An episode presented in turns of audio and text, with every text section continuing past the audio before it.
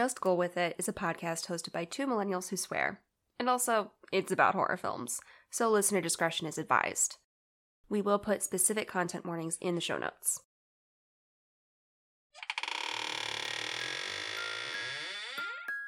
Boo!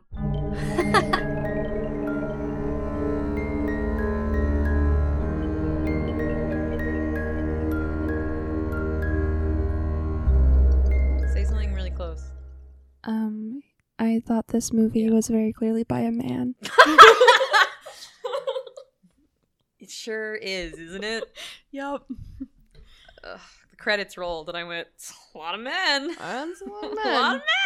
Yep. One of the articles I read was like, well, two women did help co-write. And I was like, oh, like, yay! oh, that makes it feminist then. I, I I read not read that, but I saw. We hold on, hold on. I gotta say what movie we're watching. Yeah, maybe. Oops. Well, we're talking about Neon Demon. we're t- sorry, we got heated about the men, Yep. and not in like a fun way. um, we're talking about Neon Demon. If you haven't seen it, it's very weird, and it Mm. really is very neon. Mm. Um, and we'll get to the, how many men there are. There's too many men. Is how many? Too many men. Too many men. I have an interesting quote about that. And the way they just kind of fade out of existence. The men. Yeah. they really do. Yeah. In this movie, men are just kind of like goodbye. They're like waves Fuck 'em. slowly as they fade into the mist. God, whatever happened to them? Who cares? It doesn't matter. It Men doesn't are matter. worst. Sorry if we have men listeners. Like, sorry. you knew our opinions by now. you know. Prove me wrong. All right, all right, all right, all right. I have facts. Can we start with facts, right? Yeah? No, wait, is this It's facts. we start with, um, I don't know if you can tell, but we are both very, very tired. Actually, that's a lie. It's just this is episode one. We just didn't want to tell anybody. oh yeah, we've been sitting you on know, how this one for a sometimes they record the. yeah, no, this is actually episode one, which is why we're just getting on our feet. Mhm. All the other ones were. no, no, we're just tired. We're so Mm. tired. um, and again, it's Friday, not Thursday. Yeah. Get over it. this movie was made in 2016, Mm. directed by Nicholas Winding Refn. It was made. He made. Uh, okay, the Pusher series. I Mhm. don't, do you know that? I don't know this. I don't know them. I just Okay. am familiar. Bronson. Again, I don't. I'm sorry. It's- they're probably fine. I don't know. Valhalla Uh, Rising, which I've heard of, but I don't know. And then Drive, which also Oh. I've Hmm. heard of, but I haven't seen. Every time I say that, a lot of men are like, "We haven't seen Drive." And Yeah. I'm like, "Oh, watch it. Shut up." God. Um, and then he also did Only God Forgives and Too Old to Die Young. Mhm. Again, I don't know these movies, but you I know, mean- I like I know their names. I just haven't seen them. Based on the reviews, you really shouldn't know them. Oh, really? Good. Yeah. All right. Well, bye. He did co-write this movie, as we were talking about. He co-wrote this movie with Mary Laws, who I, I couldn't get other. I, I like looked her up, couldn't quite find a lot. Um, but Polly Stenham also couldn't find a ton for some reason. Um, I did find stuff about the cinematographer though. Uh, the cinematography was Natasha Brer. Brer or Brer, I don't know, but uh, she did like a few things, but the most notable one, like her most recent one, was Honey Boy. If you remember, No. you don't remember? Have you? Do you know what Honey Boy is, or have you like? Uh, it's like basically about um Shia LaBeouf's life Oh. before he was like real shitty. yeah, before they we made Honey Boy, was, which- yeah. it's like a beautiful movie. Yeah. I mean, it was very pretty. it's a very pretty movie. Um, but yeah, if I I almost said, oh my god, I almost said Elijah Wood. No!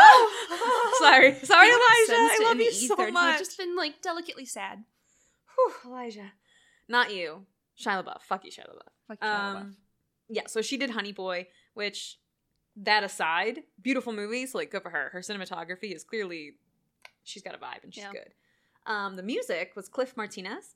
Um, this is a fun fact. He was the drummer for Red Hot Chili Peppers in his early career. okay. um, I don't know how long. I just know that like in his early career, he he was the drummer for the Red Hot Chili Peppers. Um, now he's he like mostly composes and writes music for movies. Um, the other ones that he's done mostly works with the director of this movie. So he did Spring Breakers, which I love Spring Breakers. So we'll watch it someday. It's a Okay. mess. I love it. Um, and the music in it's great. Uh, and then he did Drive, Only God Forgives, and Too Old to Die Young. So all the ones that I've already mentioned. And other ones like I, he did other ones, but these are the ones that I was like, yeah, I don't know. People might know these. People love to talk about Drive. Is this good for you? Is this good for you? Whatever. I know you don't drink. I know you don't drink. um, so that that's I, oh the budget. Duh. Oh. Sorry, I almost forgot the budget.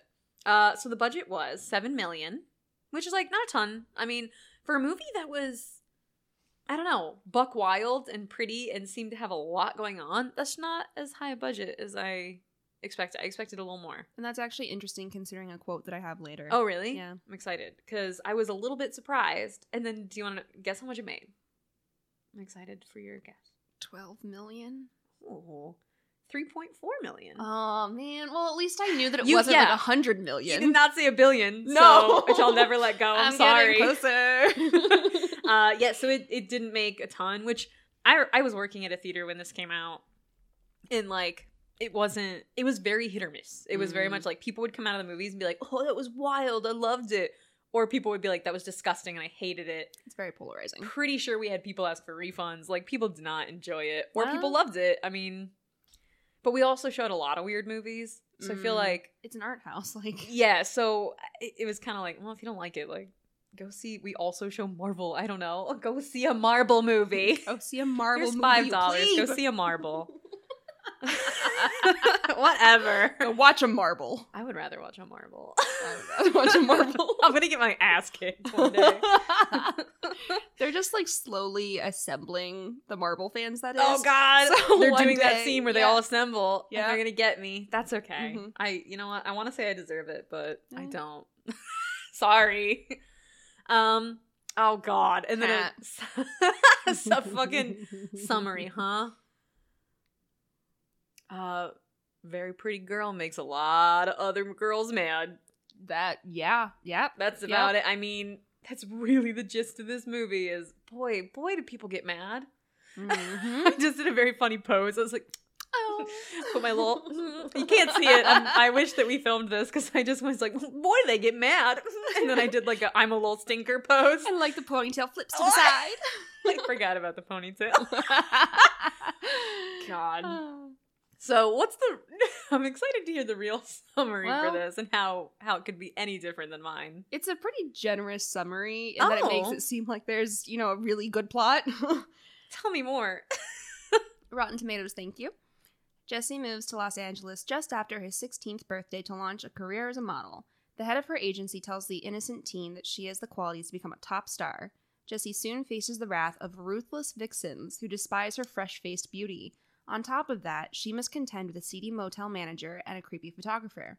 As Jesse starts to take the fashion world by storm, her personality changes in ways that could help her against the cutthroat rivals. Yeah, I mean, technically none of that's wrong, Yeah. but they're making it seem like a bigger deal than a lot of that is. Uh huh. it doesn't get buck wild until the last like 25 minutes. it really doesn't. They were like, oh, you wanted uh, necrophilia and cannibalism, right? Like, that's what oh, that's what you guys here. were here for. Yeah. Yeah. yeah, yeah, yeah, for sure, for sure. We Yeah, set yeah. that up, right? Like Uh-huh. you guys knew. It wasn't um, like this total genre shift moment for you. No, But cool. like, and here's the thing: is like when we rate this movie, I can already tell there's going to be some uh disagreement. Probably, yeah. I enjoy this movie. I enjoy I- watching it. Like, aesthetically, it's gorgeous. I think that's that's why it's really hard for me to like be so angry because like I, the plot makes me so angry, but at the same time, I, I was so into the cinematography that I took all of my information and reading from this movie just from that. I was like, Yeah. oh, that light, yeah, now she's sad, like you know. So I was like, I don't give a shit about this bad plot. Yeah. Ugh, it. mm, I have so many notes. This I told Kate I took. This is the most notes I've ever taken in a in a movie because it was just really pretty and Yeah. wild. So I have five pages of notes, baby, for you to watch me sift through when we get to horror. I'm so excited. Horror. Horror. But it's time now It's time for nerd for corner. no- Are you okay? I don't know. Is it time for nerd corner? oh, little old me. you always do this. You always do this. We can't. I can't. I'm ready. Nerd corner. So, after watching this movie, I had a lot of thoughts. Oh, who doesn't? yeah. And I wanted to see what the director intended and visualized with this because sometimes that's my starting point Right. if I don't have like a solid idea in mind. And when I was reading these interviews, it felt very much like reading the interviews the director of The Ritual. So, Oh no, it, are we like way off? no. Because like remember the ritual? We were like, oh, I bet it's about this. Yeah, and then we no. were like, oh, it's lads not being lads anymore. Oh, the lads are no lad. no lads. Oh, the lads aren't glad. now they're sad. Sad lads, not glad lads. I'm having a stroke. uh, so it's more of like the. I'll get into it. Okay, okay, You'll see why. yeah. Okay. So I wasn't totally sure how to organize Nerd Corner because of like how many points I wanted to hit. Yeah. So I'm going to start with Refn's goals and intentions Yeah. through a series of his quotes, and then explore how I received the movie and how I think it relates to societal shit. Okay. We're gonna start with the end. Why not? Why not? It's dedicated to someone named Liv. It says like this is for you, Liv, or some shit like that. I don't know. yeah, which that popped up, and I went, okay, good for you. Listen, when it was uh showing at film festivals, some people started like there were people like standing ovation and there were people booing. And some people were like, fuck you, Liv! And like, oh no, Liv! Liv! she didn't do it. She didn't. Who is Liv? Liv is his wife. Oh. Uh-huh. And here's a quote. This one's for you, Liv. Yep. This is why he dedicated the movie to her. She was the idea behind the film. Oh. Two years ago, I woke up depressed one morning. I wasn't born beautiful, but my wife was. And I thought, I wonder what it'd be like to have been born beautiful. And of course, there's a 16 year old girl in every man. This is how I used to do my version of her.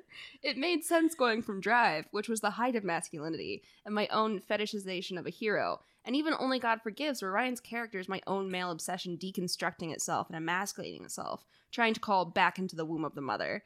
And now I am reborn as a 16 year old girl.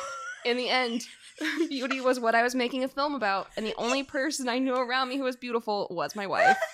But you're. You're not a 16 year old girl, is the thing.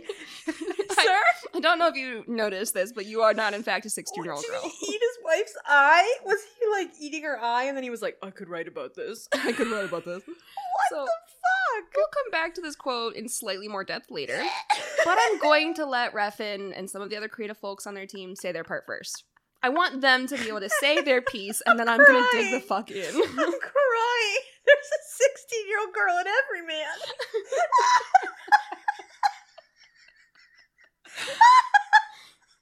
what the fuck are you talking about? What's the fucking deed? I'm asked. sorry. Go ahead. I can't. No. That's a fair reaction. so what we have so far is I'm gonna summarize after each Yeah. quote so we know where we are. yeah. He created a movie about beauty for his wife. Mm-hmm. Cool. So, what was the overarching theme or drive for the story? Okay, he says Neon Demon is about beauty, which is written off by many people as being superficial. But generally, people have a very complicated relationship to beauty because it's really about themselves, your own vanity, how you see yourself, narcissism. Elle and I wanted to make a horror film for teenage audiences about a theme that for them is much more advanced than what we're used to. You and I were brought up to think of narcissism as a taboo, something negative. My kids' generation, Elle's generation, see it as a virtue. That is so fascinating and complex. The meaning is so clear, but how crazy is it the way that it's moved?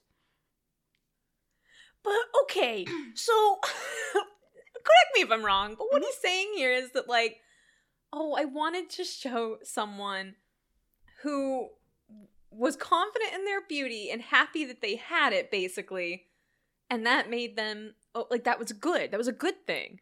Then why the fuck does he make Jesse kind of the worst at the end when she finally does accept that she's beautiful?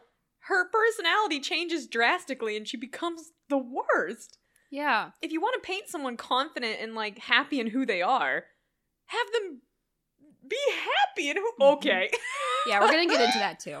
So, oh, to summarize up to this point, Yes. from what Refn says, yeah, we have a man writing a movie about how he thinks teenagers understand beauty, and he was inspired to write this by his wife. Got it. Moving on. Okay. How does he develop this idea in the film? how? Mostly light. it's mostly through light. Yeah. But I'm going to save the bulk of that for you because I know that's your thing. Uh, I do want to talk about the guiding imagery for one scene Yeah, in yeah. particular. No, goose. So, of course, I am talking about the blue triangle when. Jesse is at the fashion show. Of course. She basically goes into the blue light, embraces her confidence, kisses her reflection, and comes out the neon demon. Yeah. And when I was writing my notes, I was like, Are you the neon demon from the title? Are these the thieves From the title? I had to dig through our Discord to find that Sea of Thieves meme. Oh my god. People who don't play Sea of Thieves probably don't give a shit, but that's the Mm. funniest thing I've ever seen. Yep. Is, are these the thieves? The thieves! Those damn Thieves. the thieves! God. Sorry, I'm still I'm still oh oh I've been blessed. Goose just jumped up, touched my hand like Yeah. pat me, idiot. Yep. Uh yeah, okay. I can I can't I can't form a thought because I'm still not over the 16 year old thing. So It's gonna come back. The 16 year old Oh, will return. thank God. So she kisses reflection, comes out the neon Right. demon, and a lot of people understand the transition through that scene where like she is becoming herself, like transitioning from like um shy, sheltered, Yeah. pure, whatever the fuck, and then becomes the neon demon. Whatever. Right. We'll get into that too. But there was a particular myth that the cinematographer was referencing, and Okay. Refn too. So as Natasha Braier, Braier, I, don't know how to say Braier. names. Braier. But yeah. So Hmm. Natasha was a cinematographer. She said the blue had a lot to do with the Greek myth Narcissus, and Mm. to reflect Elle Fanning's climactic narcissistic moment. So we did an abstract representation of going to the pond and looking at her reflection in the triangle. That's where she's going to transform into red and go from the Alice in Wonderland girl to the empowered help empowered beauty queen. I almost said help queen. Help, Queen! Help! I don't know where that came from. help queen, please. Help! It's very subtle. It's done with just light and mirrors. If we'd had another 5 million, it could have been underwater, but we had to do it with no money. So it was a minimalist realization of the Narcissus story. And that's what I mentioned earlier because you said it was a budget of like 7 million. Right. And so they were like, okay, well, if we had roughly double the budget, we could have done some underwater shit. I'm like, okay. I mm, like Uh. listen. I'm not a cinematographer, and I don't work on movies, but you can do a lot with just some some good uh ingenuity. Like Mhm. I, I've seen, you know, movies with no budgets. It's fine, whatever. fine. I'm I wasn't there. I wasn't I'm there. not. I didn't work on the Neon Demon. See, back in 2016, they didn't really have much technology. I So don't know back if you remember. Well, back in 2016, they didn't have water, so Oh, yeah. Remember Water when was a we 2017 just that was a 2017 Yeah. thing. I was thirsty up until then. I'm good now, thank God. I was But- quite crusty. I was dry. Uh, no, that's interesting. That's, yeah. because like I, I got the vibe. Obviously, like I, I mean, the kissing reflection, like it's subtle. It's, So it's subtle. not, No. but it's Uh, interesting that they were like, we wanted water, but Yeah. ah, we'll deal with a mirror. I guess we'll do a trippy five minute scene with reflections and light. Ugh. I've So, much to say. I do want to take it back a little bit. So, for anyone that Yeah. doesn't have a copy of Mythology by Edith Hamilton on the shelf, it's right there, third book down so in the stack. uh, the myth of Narcissus is Mhm. this there's a young man who's gorgeous, drop dead gorgeous. Like, he walks through the town, all the ladies are obsessed with him and shouting expressions of love, and he scorns them all. One disappointed young lass made a prayer to the gods, saying, May he who loves not others love himself. And Nemesis, goddess of righteous anger, sometimes called revenge, was like, Gotcha, babe. And she cursed Narcissus. So when he belt, belt? when he bent over a clear pool of water to get a drink, he saw his own reflection and fell in love with it. He realized, ah, this burning desire and fierce love for my face is what other people must have felt. How horrible to now understand how much it hurt to not have me. And he basically said that he couldn't bear to leave his reflection behind, so he just stared at himself until he died. And when the forest Classic. nymphs sought out his body to bury him, his body was not there, but a beautiful new flower was. Aww. It was a beautiful blue flower. So they named the flowers after him. So that's like the naming of the narcissus flower. Yeah. But the most important part of the story is basically that someone self absorbed becomes enamored with their own beauty and that destroys them. Yeah. So we're starting to see some connections between Jess and our flower boy. right. It's all coming together. But what about the beauty of the other women? Refn had opinions. Oh yeah, he did. So Refn said, You have to look at the three women. You have Abbey Lee, who's external beauty, that's Sarah. yeah. Bella Heathcote Gigi is a woman who tries to create beauty artificially. Right. And then you have Jena Malone, who's all about inner beauty, virginity, and innocence. Beauty is one of the most complex subjects we have within this world because you have to look within yourself. And I was like, hold, hold on. Hold on. Like what? all right. sir. And then we get to the ritual cannibalism with Classic. Ruby, Gigi, and Sarah heavily implied to be witches. Yeah. And while I was researching, I was looking for like a few specific things, and largely I have my answers as I laid them out. What's the Right. point of the movie? According to the director, he set out to unpack societal relationships with beauty and narcissism. I let him say his piece. It's time for mine. Yeah. Bye. To start off with, as we may have mentioned, really doesn't feel like a 16 year old girl imagined this movie. It does not feel. It, it feels like what a man imagines a 16 year old girl to be, perhaps. And If this is what a man imagines a 16 year old girl to be, Mm. disgusting because Don't like it. literally from the very beginning, they said, they say, don't say you're 16, say you're 19. Yep. So is that what you're imagining a 16 year old girl is? Someone who lies? Mhm. That's someone who just says, like, is older? Like, what? What? Okay. All we're right. gonna get into a lot of stuff. So I mentioned this earlier, but having women on staff doesn't make something feminist. Ay. It's like I don't want to diminish in any way their creativity and their skill and their contributions, but right. just by pointing out like it's not as simple as women worked on this project, so it's feminist now. It was headed by someone who doesn't have those lived experiences, just an idea of what he thinks it would be like. And I'm not going to say it can't be relevant or resonant with other people, but I didn't feel seen. I felt viewed.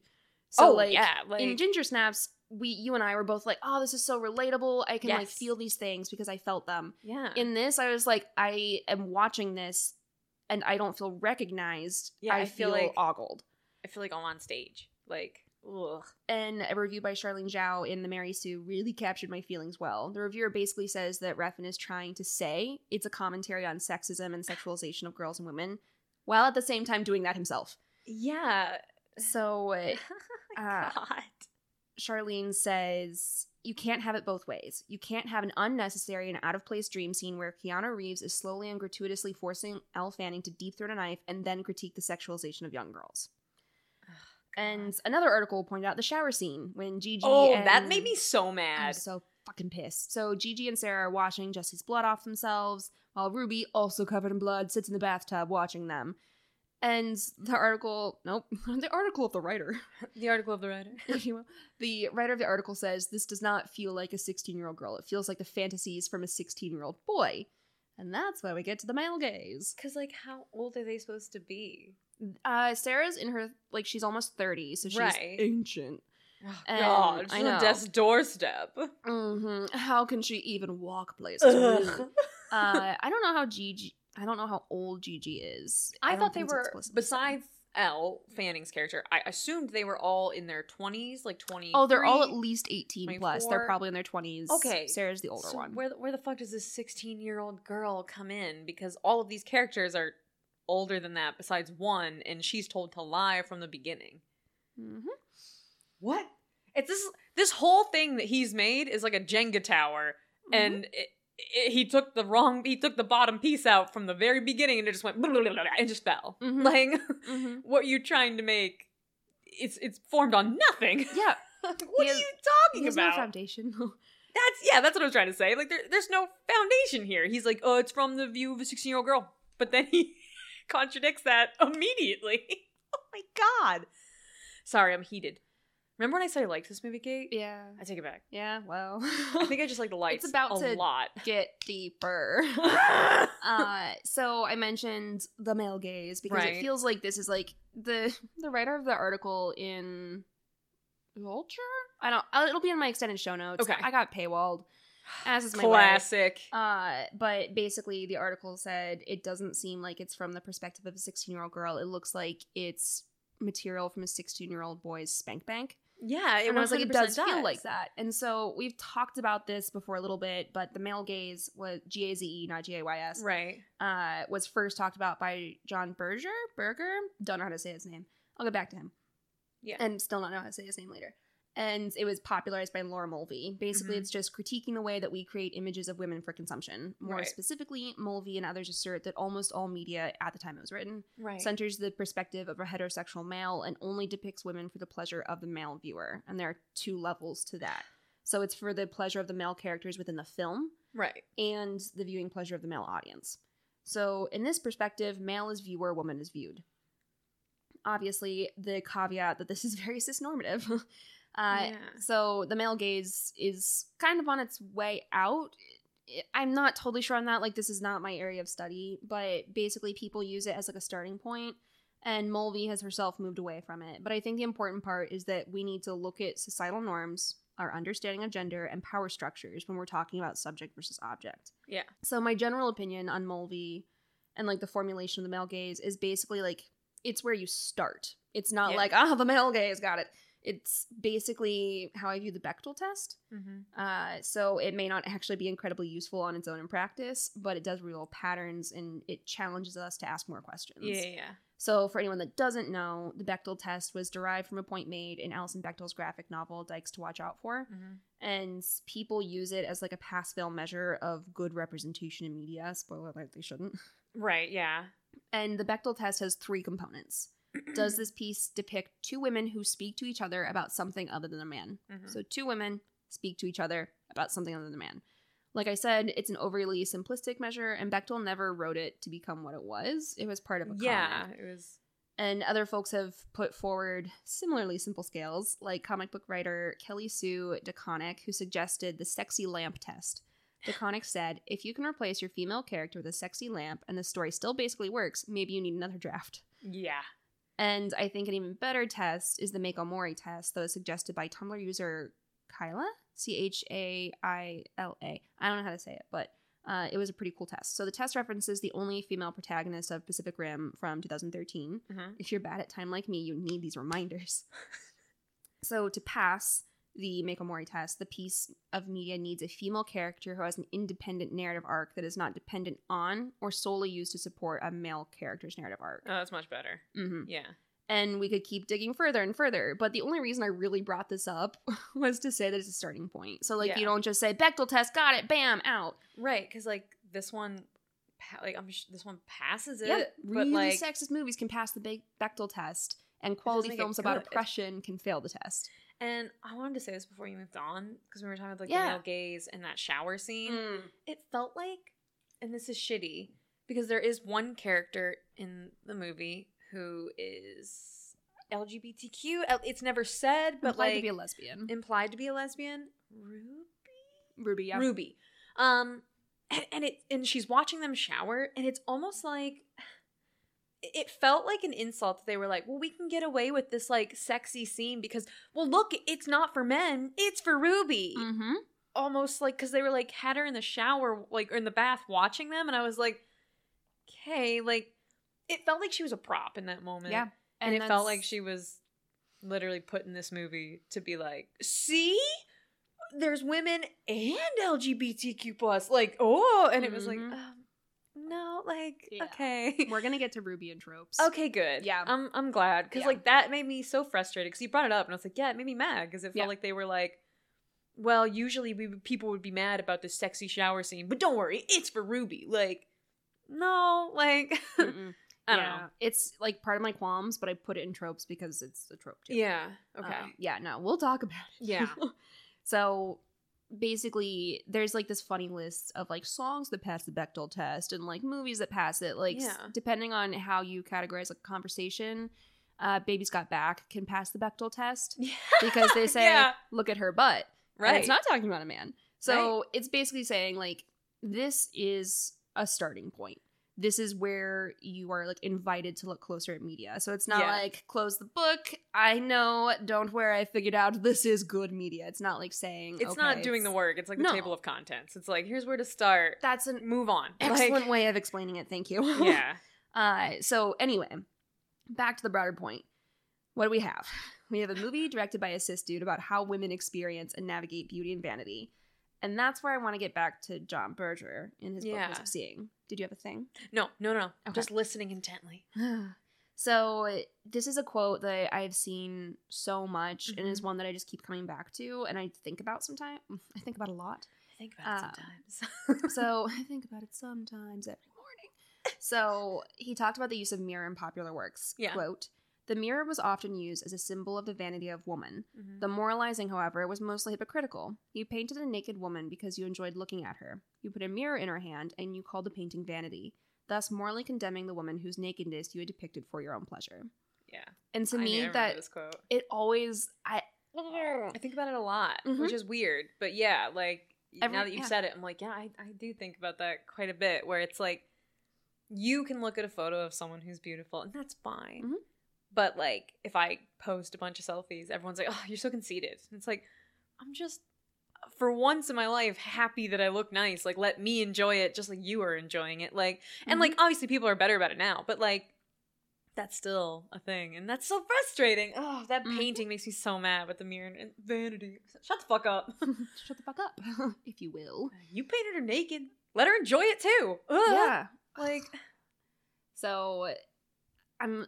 God, I'm gonna get back to the like vanity thing. yeah, yeah, yeah. But there's also like a shit ton of mirrors in this movie, and so Oh, I think it's really interesting to talk about like how Refn mentions vanity, loads the thing with mirrors, but then so I really want to do like a study on mirrors and horror. I'm gonna do it at some point, but it's I'm excited. There's so many movies with mirrors that it's hard to choose one, but I'm tempted to just give you one and be like, I want you to do this. I think it has to be like Oculus. One, but to see that one, I don't know. it's hardly about the mirror. yeah, like it's, not really about the mirror. Yeah, or it's about the mirror, not the reflection. Exactly. Or like, yeah. yeah. I think that what I'd have to do is do like um a meta study where I go over a bunch of different we ways could just that do a mirrors are used. series. Look at us, just Okay. spitballing ideas here. Hey.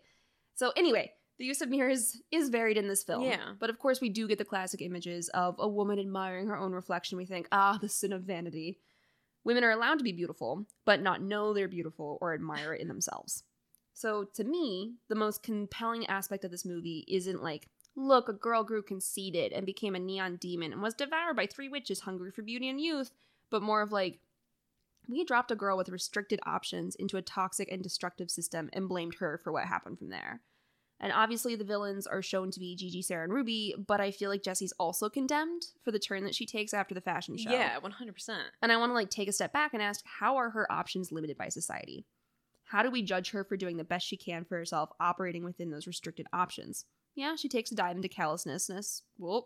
Callousness. Callousness, sis. Callousness. Callousness. Yes. There I was adding is. an extra ness. Same. I was like, no, you're right. I think the problem is that I had and narcissism after, and I was like, oh, oh, God. no. S City, baby. S City, bitch. S S S City, bitch. it's always at the forefront. Always there. It's John Berger's way of sealing. Sealing? it's John Berger's ways of seeing and Rack City, bitch. They're always there. They're always there. uh, so she was literally a teenage orphan trying to survive in a patriarchal hellscape. Yeah. Patriarchal capitalist hellscape. Ugh. So the writer of the Mary art nope, the writer of the Mary Sue article said, had the neon demon used Jesse's destruction as a means to talk about how danger is ascribed to female bodies and how that myth damages the way that one views themselves, there could have been a really compacting dice compacting. You said compacting, and I fully just assumed it was a word. No. I was like, uh huh, another word I don't understand. That's fine. Oh boy. You could have kept going. I would have never known. there could have been a really compelling dissection of beauty. See, okay, and now we're into a part that I was like, sorry, I know I keep interrupting. Oh, no, I'm I just- pumped about this. Okay, so like, this is why I liked this movie so much. It's because Mhm. I had no idea what he was trying to say. Yes. I was just taking what I thought it was about. Because I've seen this movie before. I knew nothing of the director. I honestly, I kind of like, I, I was like, I saw that it was written by like two women, and I was like, okay, well, maybe like it's their like, maybe I'm taking from it like what they put into it, but then I'm like, I don't know. Like, this movie just has so many things that make me mad. Mhm. So I knew nothing about what he put in it. I was just saying, like, taking from it what I wanted. Yeah. And that's why I liked it so much. Now, hearing this, I'm like, man, like, this sucks. It hearing what a director wanted when a director is shitty Yeah. really just takes away from a movie because like i'm just i'm feeling my like for this movie just go plummet That's as I was researching Nord Nord. nord it's been a day I'm really struggling. So as I was researching Nerd Corner, I liked it less and less the more I heard from the director. And there's a little bit more to this quote. And I think it Yeah, yeah, is yeah. it cool if I jump back? yeah yeah yeah yeah Okay, Talk so uh, there could have been a really compelling dissection of beauty. How many times have young girls been told that their bodies are dangerous, tempting things to be scared and worried about, blamed for the violence that others inflict upon their bodies? That's where we get into victim blaming. And that's where we go with this movie. yeah And so I guess like the TLDR of this nerd corner is basically like Refn was trying to make a commentary or maybe just reflection on beauty, vanity, and narcissism, but I think he missed the mark because we didn't get a piece that dissected societal pressures Instead, we saw how women will literally devour each other to get ahead. With an ex- enough like context and development, a movie could use this plot point to really critique societal pressures and how they distort Yeah. us and restrict our choices. But it didn't feel like Refn did that here, and the weight of the blame ultimately settled on the characters, not It society. it, it- like that's I think that's what's so shitty about it. Yep. Is that like when I watch it, my blame is on everyone else. It's not Mm-hmm. on these people that do these things, like those these women. It's on everything that caused it. But now that I'm like listening to his like reasoning behind everything, I'm like, so you put it all on them? What? Like Mm-hmm. what? Because I think he had like the kernel of something there, but the way he developed it was just so like yeah, cis and heteronormative instead so of being like, shitty. yeah. Like I genuinely did enjoy this movie until I like realized that like it's literally that the director's an ass basically. Like I thought that the intention behind it was to blame society, not the women in the movie, but clearly I oh my and it's like he might have been trying to ultimately go for that, but he didn't develop it he enough did not to develop do it enough. that. It really takes a nosedive. Like Yeah. it really it like starts to get there and you start to feel like that's what it is. And then it just it just does it feels rushed. It feels like he he didn't actually know what he wanted to say and so he was just like, I don't know, let's see what sticks. Like Yeah. eh, that's frustrating. And that's society. Well, I'm not done. Here we go. Yep. So- What makes me so mad is it like watching this movie, I took it as hold on, I have a note about it, and it's it's gonna be so hard to find. Oh boy, here we go. I just took it took so many. Um, so basically, I I took it as like Elle Fanning. I think from the beginning knows that she's pretty because she has this whole speech with the photographer that she meets about how she's not good at anything and she doesn't know how to do anything, but she knew she was pretty and she knew that she could like do something with that. So like from that moment I was like, "Oh, so this is going to be basically a dissection of like what happens when we put all of our worth into our Mm, looks?" yeah. Which is what society basically does. But Mhm. society says like if you're not pretty, like people won't love you. You won't get this, you won't get that like anything. So I was like, "Oh, so this is going to be a look at like what happens when she thinks it's all she has. And then what happens when that's reinforced by the modeling world? Like when they're like, yeah, like you are really pretty. Yeah, you are naturally pretty. Everyone wants to be you. So I thought it was supposed to be like that's why I thought that Elle Fanning became a little villainized because I thought it was supposed to be like her worth is in her beauty. Now she believes it. Now she also thinks that like other people's worth are in their beauty, so she's Mhm. looking down on people that she doesn't think meet that. And I thought it was supposed to villainize her to be like society made her like this. That's why she's a villain because she was taught to act like this. Yeah. But no, turns out Because, he like- was just like, "What's what happens when you think you're pretty?" what? you- what? And it's like a bunch of reviewers were like, you had the like kernel You had of it. basically like um the fashion industry will chew you up and spit Yeah. you back out and it becomes like this very literal like Yeah, like- devouring thing but it just wasn't built up enough to actually do that and so he does blame his characters instead of blaming Right? society Like he had it. You. He was- He was so close. Like fucking idiot. You were there. All you had to do was just blame the right person. Like I. and the if we want to get even angrier uh there are like no characters of color oh, I was If gonna bring they that up. yeah. I, I was like, "There's none." if they were there, they were in the background, they were not named characters. And so he could have made it a societal critique about how whiteness is centered in fashion, but he didn't. They just don't exist. I almost thought that it was going to be at first because, like, when you see the model lineup, I was like, okay, so this is going to be, they all look the same. I thought that was intentional. I was like, oh, like, besides the fact that Elle, we'll get to it, but like, my notes, Elle was very soft looking, like Mhm. Elle Fanning's character, like Jesse. She's very soft, and like most of the other characters were very harsh. Mm. Um, and I'll describe it more once I get to my notes. But like, I thought like, oh, that's the point. Like the only thing that sets her apart is just that she is like younger and she has a very soft look to her. No, it turns out like he's just like what what's pretty? Oh, white people. Basically. Like basically Yeah. what he said is like what what's beauty? A bunch of white women who look pretty much the same. Mhm. Wow. It's just like another layer of he could have used this to critique society, but instead he just reinforced it. Hot damn. God, all right. Ugh, I'm angry enough. Let I want to talk about the the one thing that has makes this movie okay, and that is the lighting and the lighting and just the cinematography in general.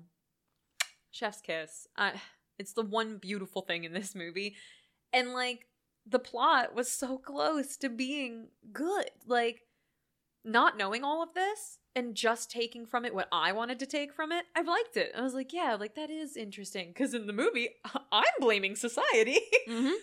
Apparently not. He wasn't. So what a big old dum dum. But whatever. Here we go. Um, I like that the movie basically starts out with a quote that says something about fresh meat. Mm. Who wants sour milk when you can get fresh meat? And I was like, Mhm. haha, I see what you've done there because you're gonna eat her. Are you Um, food or are you sex? Oh god. Yeah and like that was it. Like they start off this movie so fast from being like like your your worth is in your beauty. You are these two things or you're nothing Mhm. kind of thing. Like they started off so strong with this like are you this or you that? You can't be anything else. Quick let's put this girl in a box. And it's like they're so close. I'm going to talk about this movie from my perspective from now on. Yeah. um, so I loved the part where she's taking these photos and like she has that thing that's making her something to covet, and they don't really know what it is at first because all the women do look the same. Again, I thought that was on purpose. I was like, these women look the same. Jesse doesn't look that much different, but like you can see a difference. There's something. There's something about Jesse that you're like, what is what is it that I'm like, I love her. Um, come to find out, it's literally just that she like knows she's pretty. I mean, that's really what it is. Once you get like deeper into the movie, you find out like she's just confident, knows that she's pretty and she's happy with who she is, and that's really what is like setting her apart. Hmm. And it's that she's a very soft, she has soft features, like and she's young.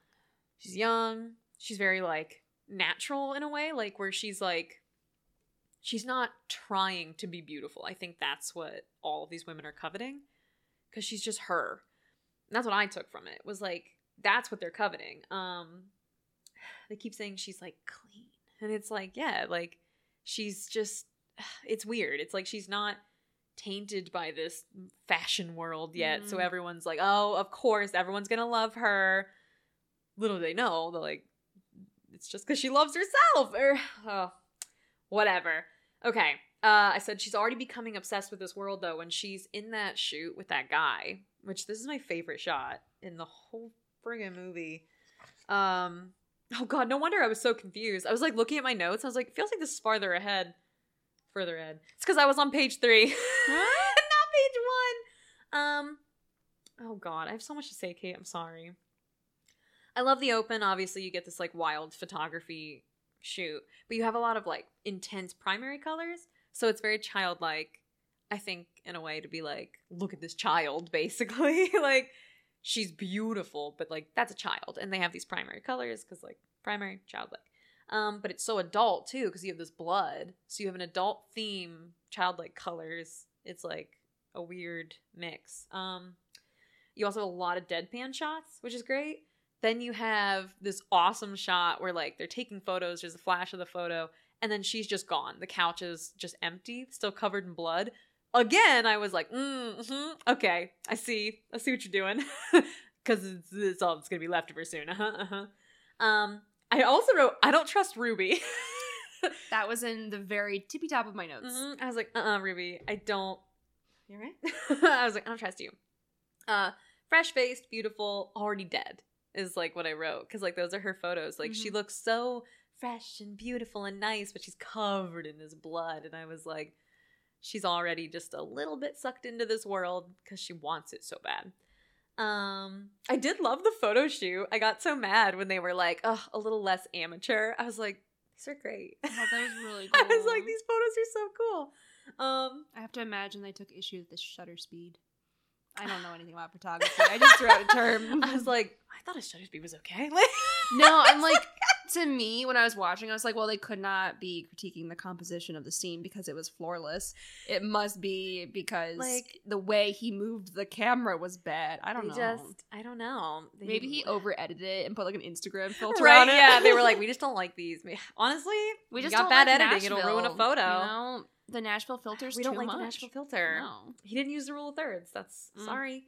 Mm. Um, yeah, I I also said like neon lights are like once she gets into like uh, this party with Ruby and her friends and she's meeting everybody. Notice how like she's the only one in clothing that's not like tight or like form fitting or dark. Like she's wearing like a kind of like almost like a flowy, flowery Yeah. top. She wears very like light pastel, Yeah. flowy dresses, flowy shirts. which most of the places that she is is very pastel until we'll get to it um so yeah she she stands out mostly just because she is very soft. Her features are so soft. Everyone else has like blunt cut like straight hair. Uh like ruby's hair is so straight so contoured. so contoured. And like all the women have like intense cat eyes. Like they have very sharp features. And i it's a you know very intense comparison when you look at Jesse who has like soft flowing curls pretty round face a nose that's like pretty round as well she stands out in without having to do much which is interesting. Um, but then you get there and there's the neon lights which are usually fun and like you know partying. But it like it just looks sinister. Like this party doesn't look uh, like a party. You don't see a lot of other people unless it's just kind of weird. Like like the show that they put on. You never really know what's happening. I said that like i loved it because um it looks like another world it looked like an alien world when Mhm. they're in um anything that is like a photo shoot modeling area anything that had to do with like her modeling career did not look like earth it was Mhm. weird It was so isolating and strange. yes very sterile Mm. it was very sterile When it's like that room that you just see like a person standing, whatever, and it's like white, completely white Uh, around like them. There's no shadows. There's Yep. nothing but light and whiteness.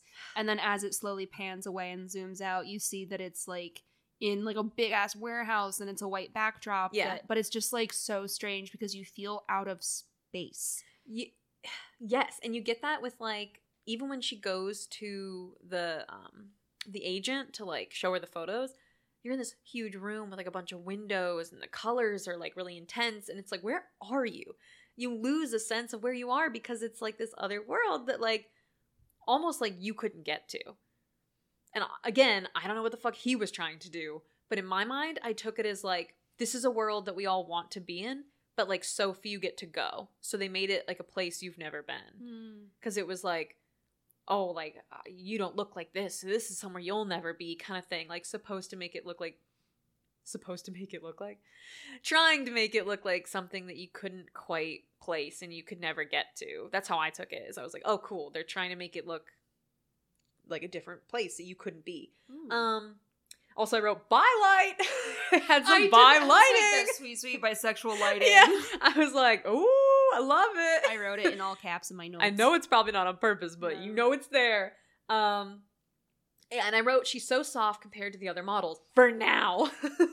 um, also, I said a lot of the sexual tension in this movie, for me, before I knew what this was supposed to be, for me, all of the sexual tension that you get from these characters stems from envy. All of it. Like, besides maybe Ruby, because she is technically sexually attracted to Jesse, Mhm. but like the other two, they do have this weird, like, sexual energy that they bring to the Yeah, scenes with like this- Jesse. yeah. but it's not that they want to like have sex with her it's that they genuinely just want to be her. So they are Mhm. like yeah so that's what i took from it. I was like it's supposed to be like they just want to be her. Um they immediately size her up deciding to compete with them uh like just right away from the very beginning. And it's so hard to watch Ugh, again it's so hard knowing that this isn't even what he meant to do but just like the society puts women against each other immediately and this one was oh was so hard. Uh all the girls look so similar in the strobe light. I loved that. You get the strobe light where it's switching between the, all the women. Mhm. they just look the same. Mhm. which again maybe that wasn't on purpose for him but for me i was like oh it's a critique on how like society tells us how to look, you can't even tell us apart sometimes when like women are told like this is the ideal look. Okay, well now we all look the same. Like ugh. um then you get to her like amazing horrible motel. I say amazing just cuz it was so weird and beautiful on the inside like the way it was um set up. Not not actually to live there. I meant the set design was beautiful. Um cuz it's so pastel but still looks like another world sort of like it's all it's got all these leaves and these pastel colors and it's very pretty compared to this neon party she's in but it's in this grimy disgusting hotel. So it's weird. You get this like vibe of like oh it's soft just like her but then you see like the city outside and this nasty like parking lot with these this horrible man and you're like okay maybe not so pretty. Um yeah it was just like interesting. Um i have more Oh, I love the silence. They use silence a lot in this movie. I movie. had that in my notes too. Okay, good. I'm glad it Yeah. wasn't just me. Um, In so many scenes, there's only diegetic sound. yes, and it's really cool. I just think silence in movies can be used so well, and I love when it is because then it's just like it forces you to just be like, look around, Mhm. even when you like don't want to. Oh, it's it's so neat. Um, yeah, I basically just wrote like I liked the motel because it looks soft and natural compared to every other setting you get within like this modeling world. Um, because it is like real, especially when they go to um that overlook with the photographer where they're looking out at the lights. It's almost like they've escaped because you get this like natural silhouettes and like really pretty lighting. It's neon over there, but like where they are, it's like actual light, like natural lighting, and it's like, ooh, what a fun difference. People believe what they are told. That quote really got to me Mm. because it was, it's true again. I read into it as if we were blaming society. hmm all of my notes are before I knew all this, so I'm so bad. But yeah, they tell her like, "How old are you?" She says 16, and she goes, "Tell people you're 19." And she's like, "Well, people really believe that." And the agent says like, "People are gonna believe what they're told," Mm. and it's true because like society will sell us anything, and it's like, believe it. hmm Like if you tell someone enough, you just keep telling them, yeah, of course they're gonna believe it. Why question it? Ugh. Um, a lot of red light. It got very ominous. It was very much like, come here, it's hell. um, but then you get a lot of like cool lilac colors with her specifically, Mm. which is just such an opposite to red. Like you just get this like not opposite, but you get like such a change. I loved that. It's a very innocent looking color. Like when you see lilac, it's you know, it's just just a nice, pleasant color compared to like bright red. Um, then I said, let's see if that changes. Spoiler alert, it does. Yeah. Um, uh, there's a lot of pink with her too, as well. Which, um, ah, and then I wrote she equates all of her worth with her beauty, which sucks. Yeah. um, you do get like once she's back in the city, you get that hint of red light, and you're like, no, she's back. she was almost free. I wrote Keanu Reeves, my man, and then I wrote, no, ew. Yeah. I was so upset. I had a note when I was watching. It was like, Keanu. Oh. Literally, I was like, no, Keanu. I have to remember that Keanu Reeves genuinely is just a good person outside of this movie. And I'm like, it's okay. Like, he's not shitty. At least not yet. I don't know. Mm. Everyone's on Thin ice. ice. Everyone's on thin ice. uh, I did write. Men the- are on notice. I did write the mountain lion. Ooh, the foreshadowing. Like, I was like, ah, the beast within. yeah. Um, I had. I wonder what the mountain lion symbolized. Her invasion or how other people will prey upon her. See, that's how I saw it too, because I was like, but you notice how it, like doesn't attack her, so you're kind of like, it's weird. It's like the mountain lion is a wild animal, but the real, it's so cheesy, but I wrote the real animals though in this movie are the jealous models because like she's being stalked by this animal, but it's like leaving her alone. But the real thing she has to worry about are these women who like genuinely want to eat her.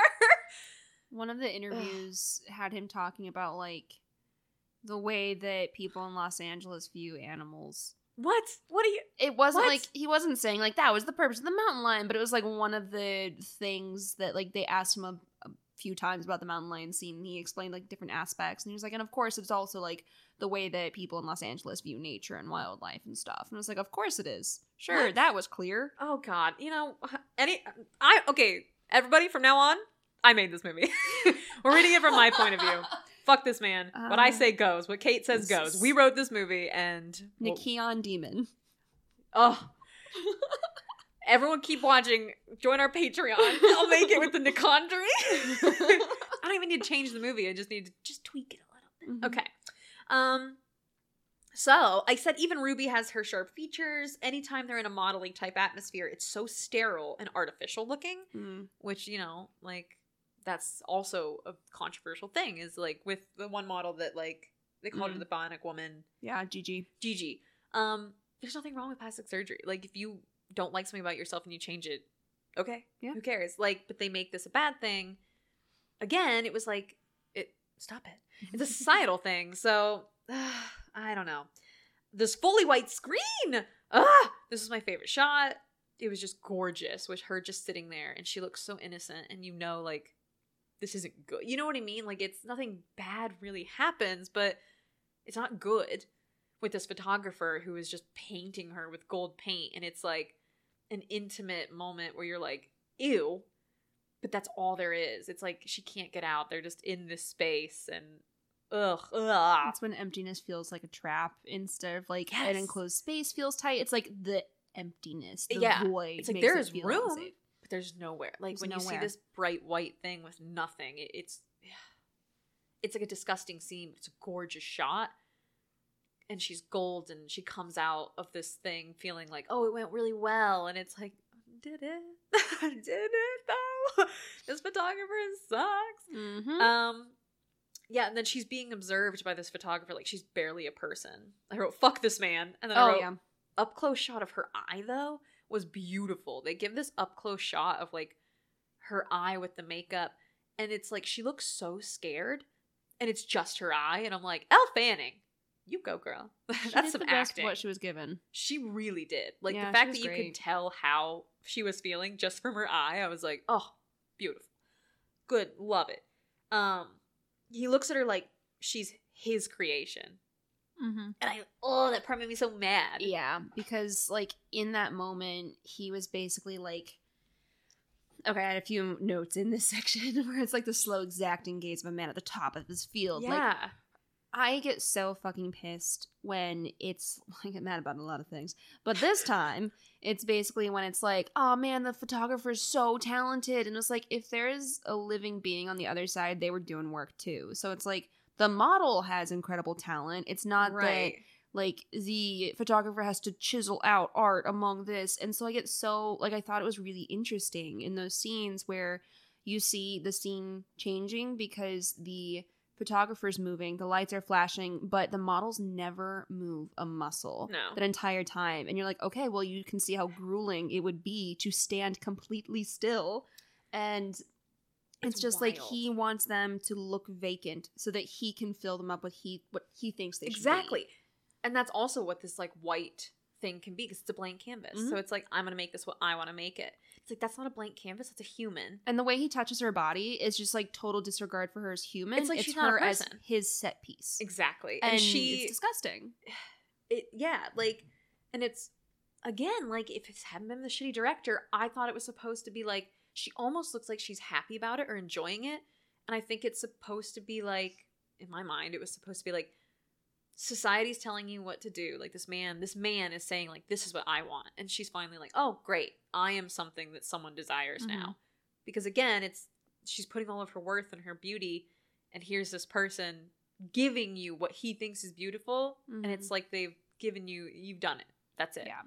And It- to, to me, it felt so much like someone finally recognizes my worth. I am like being viewed as the art I am, and she's being groomed because she literally is 16. 16 yeah it was She It was said just- she was 19, so he would have seen a parental whatever. He knows that she's not fucking 19. exactly people believe what they're told exactly so it was like People believe what they want. exactly and i was like Ugh. so yeah it was just so if it hadn't been the shitty director this would have been a great scene to be like look like the, men will do what they want with women's bodies because they're not people they're what they want them to be Mhm. that's all it had to be and then you whatever this fucking director Mhm. Ugh. uh, i did write that the music is also really beautiful Oh, yeah. it's very serene and soft while still being kind of like i said otherworldly like it has this like spacey vibe to it. So it just solidifies that feeling of being somewhere like that you you don't know, like this weird other planet. It was awesome. And then I wrote Ruby seems to care. There's that part where she comes out and she's like, "Are you okay? Like I could stay. It's not a problem." But her motives are not like it doesn't matter. Like we know obviously what happens at the end, but like Ruby does not care. Like she really just wants to be there so she can be this hero for Jesse and be like, "Oh, see, I took care of you." And she does. Like she really succeeds in that. So fuck you, Ruby. Fuck you, Ruby. um, I I said she seems to care for now. I think she just has a crush. It's more than that. She's obsessed. Mm-hmm. Uh, being kind for her own reasons, and then, uh, I loved this part. Uh, they pretend like not to know her name, and I think that's so cruel and like a they're obsessed with her clearly kind of way where she walks in and they're like oh who is this again and they're like jesse and they're like oh yeah like gigi and the other oh what, what's her Sarah. name sarah and i'm like oh come on You know her fucking name. you know her name because you are watching her career like a hawk you know her name And like when Gigi met her, as soon as Sarah was like, "Oh, is it a good thing that Oh, you I had all this plastic?" She's like, "Oh, I heard your parents are dead." yep So like she has a memory for Yeah. details. When Jesse, oh, I loved that. When Jesse's like, is that a good thing? And I don't think she's asking it to be cruel. She's genuinely just like, I don't know anything about this this yet. Like, is that a good thing? And she's just like, your parents are dead. what a comeback, Gigi. Mm-hmm. Yikes. Um, okay, hold on. I, God, my notes are just random. So I was like, what the fuck did I even write? I wrote, he's not even looking. Oh, Yeah. I know what I'm talking about yet. Yeah, the scene with the yeah, so they're in like the the what is it? Like it's a casting call. and she he's not even watching this girl walk. Uh, is it Sarah? Yeah, it's Sarah. So basically, Sarah the just looks so different. yeah, she does. It's a, I did a lot of double takes. me too. I was like, I thought this was just another character I didn't know. No, like, it's for sure Sarah. I Okay. questioned it for a while. Me too.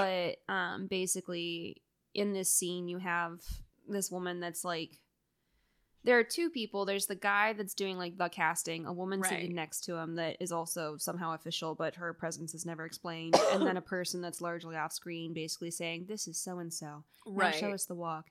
And one of them like tells the man like oh this is sarah. You remember her from this? And from that Right. one was like oh and then he starts working on like his little pocket square like fluffing it up or something again, if this movie hadn't have a shitty director, that scene is hysterically Yeah. awful. You know what I mean? Like I'm laughing, but I'm like, oh my god, like he is so into his little pocket square.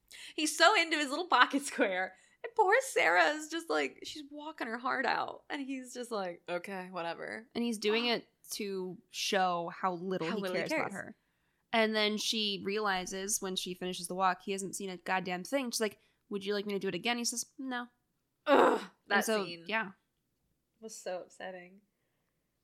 Yeah. Oh, this is this is the page that I was on when I accidentally started, and I was like, where were we? huh?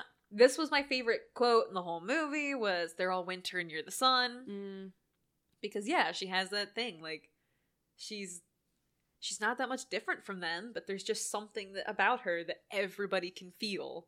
And it's just that she like knows that she's just confident. And you get that in this scene with the mirror. Ugh! After the casting call, he obviously is in love with her and he's like, Yes, I have to have you, blah blah blah. So she gets the casting call, she gets it. And then they go to the bathroom and Sarah's just like, Is it Sarah? mhm. Okay, Sarah has just like fucked up this mirror and she's pissed, as she should be. And fucking Jesse's just like something, some. She says something about not liking yourself. Sarah does. Correct? You know the line? I don't She remember. says, "I'm a ghost. No one sees me." right. And then she says, And then she's like, "What must it be like to walk into a room and know you're beautiful and that everyone is like right. waiting for you?" She's like, "It's everything." Right. But she says, oh, sorry. no, no, you're right. It's right after that. Or right before that. She says something about like, I don't like the way I look, blah, blah, blah. And Elle Fanning's character, Jesse, just goes, I do. Mhm. And that's when you realize that like the thing that people want is just that Jesse's confident, like she knows she's pretty. And that's not a bad thing. Like I I don't know why he I, I don't understand his reasoning for like making it this weird obsession. I'm like, you can be happy with how you look. That's what they wanted all along, I thought. Was supposed to be like Jesse was just happy with who she was and everyone wanted that. I she was content and I don't know, because like then she cuts her hand and Sarah just goes wild and is like, "Give me a piece of that confidence." Yum yum yum. Ugh, gross. If somebody came up to me and they were just like, "I like the way I look," I'd be like, "Give me what? Yeah, come here. Yeah. I'd suck the blood out of their hand for that." Yeah. I would love to be happy and like you know, but society puts a lot of pressure on you. So like, Mhm. I'm not. But that's just how it is. Like that's it's gotten better, but that's just this life, baby. So of course, if somebody has that, like you're gonna want it, you know? She is the sun. She's fucking melting all these other women away. Poor poor Jesse. Poor poor Sarah. Oh. Oh, and then I just wrote, Ruby does makeup for dead people. yeah, I saw Ruby like enter the morgue, and I was like, "Is she a coroner? The moonlight?" And then I realized, oh, she has makeup for the dead. This makes sense now. Yeah. Cause like you have this scene where she's just like sucking the blood off her hand, and I'm like, she'll do anything to have a bit of her beauty, even eat her. And then I'm like, oh, Ruby does makeup for dead people. okay. And then I wrote, of course she does. I don't know Mhm. why, Well, but I the whole movie because like I knew I was watching a horror movie, Right. and so I am distrustful by nature, very skeptical of things. It Right. was like, oh, Ruby's bad. Like right, from, like right away. because she's like watching um Jesse in the mirror wash like the fake blood off of her and she's like, "Oh, I'm sorry, am I staring?" And it's like you literally were the first person to say something like Yeah. And every single interaction they had was just like dripping with like sensuality from Ruby. Exactly. And it She felt shitty the whole time.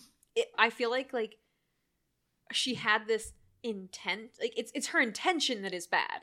What she's doing isn't necessarily bad. She's like, "Oh, give me a call. I want to take care of you. Come to this party with me." Blah blah blah. But her intention behind this was literally just to have Jesse for herself. Yeah. It was never anything else.